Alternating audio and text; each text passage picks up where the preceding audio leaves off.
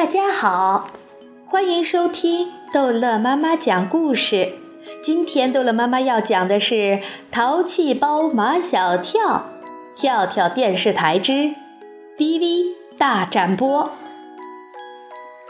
马小跳的爸爸马天笑先生是从 Angel 那里知道，他的儿子马小跳成立了一个跳跳电视台，当了跳跳电视台的台长兼编导。他还从 Angel 那里知道，马小跳拍的一段录像在学校的闭路电视上放了，在野生动物园还拍了好多，但是还没有放。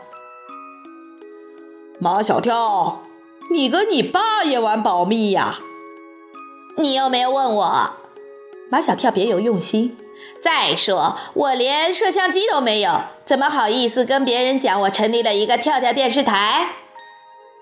马天笑先生不会被他儿子牵着鼻子走，他已经听出来了。马小跳想要一台摄像机，但他要先看看马小跳拍的东西。摄像机是唐飞的，拍的东西都在摄像机里。马天笑先生虽然已经当了爸爸了，但心还是一颗童心，绝不会放过任何一件他认为好玩的事情。我们马上到唐飞家去。对了，别忘了礼貌，到人家家里去先要打电话。马小跳给唐飞打的电话是唐飞的爸爸接的电话，他也见过马天笑先生，非常喜欢这个风趣幽默的男人。在电话里连声请他们快去。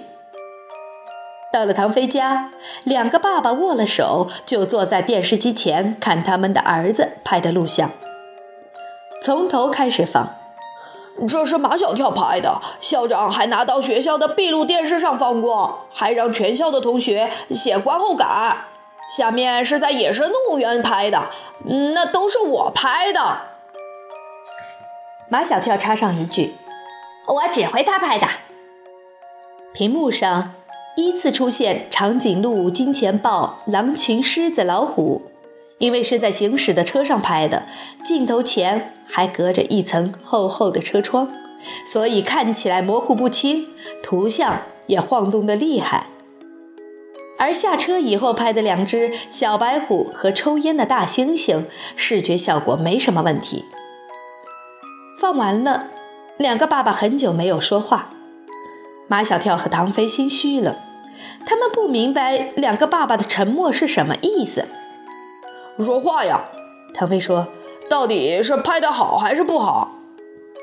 马小跳说：“如果你们觉得拍的不好，要说出理由来。”唐飞的爸爸看看唐飞，又看看马小跳，难以置信，难以置信。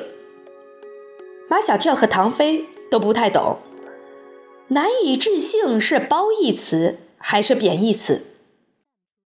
唐飞的爸爸不动声色，一边拨电话，一边对马天笑先生说：“我有个朋友是电视台的导演，马上请他过来。”不到半个小时，电视台的导演就来了。他很瘦很高，头发很长。用一根橡皮筋束在脑后，从背后看看不出来是男的还是女的。唐飞的爸爸向导演介绍了马天笑先生，又介绍了马小跳和唐飞，就是这两个孩子拍的，你看看吧。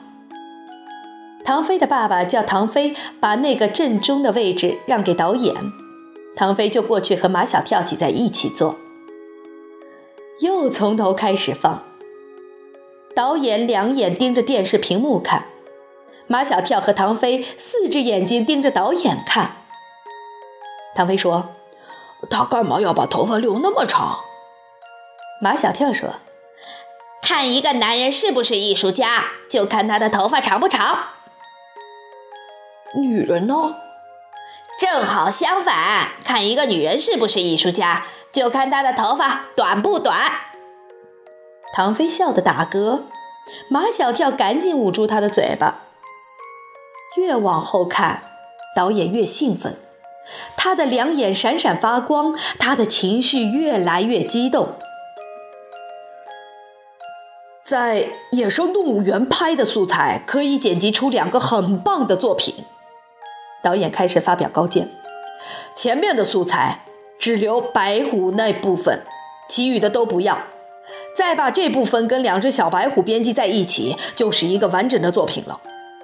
最后拍的大猩猩，拍得很用心，主题也很深刻，其中有一些很有新闻价值的镜头，主持人的问题十分到位，被采访的几个小朋友说的也很好，就是最后那个小朋友说的太多了，要剪掉一些。他说的是毛超，不用唐飞说。马小跳也知道导演说的是毛超，导演很忙，指点完了他就匆匆的要走。唐飞爸爸把他送出门外，他又回来对马小跳和唐飞说：“电视台正在举办 DV 大展播，你们俩拍的这个作品可以送去展播。”导演说完又往外走，刚走几步又回来说：“别忘了。”这两个作品还应该有两个片名，正如作文有题目，作品当然也应该有题目。唐飞想了两个，马小跳不满意。后来马小跳发动跳跳电视台，所有的人都来想，想出几十个片名，最后举手表决，两个作品的片名终于定了下来。第一个作品是《小白虎》。什么时候回到虎妈妈身边？第二个作品是《别让大猩猩再抽烟》。大家对第一个作品的片名还是不太满意，嫌长。毛超说可以缩短。什么时候跟何时是一个意思？第一个作品的片名改成了《小白虎何时回到虎妈妈身边》。既然要拿到电视台去播。在作品的前面或后面还应该加上一串字幕。马小跳要把跳跳电视台和所有的人的名字都打上去。小白虎何时回到虎妈妈身边的字幕是这样的：本片由跳跳电视台选送，编导马小跳，摄像唐飞，副摄像张达，主持人夏林果，话外音毛超，新闻爆料人安吉尔。别让大猩猩再抽烟。只有三个人的名字出现在字幕里：编导马小跳，摄像唐飞，主持人夏林果。因为毛超、张达和 Angel 在节目里都是被采访的对象，所以不能出现在跳跳电视台的名单里，否则就乱套了。好了，这一集的故事就讲到这儿结束了。欢迎孩子们继续收听下一集的《淘气包马小跳》。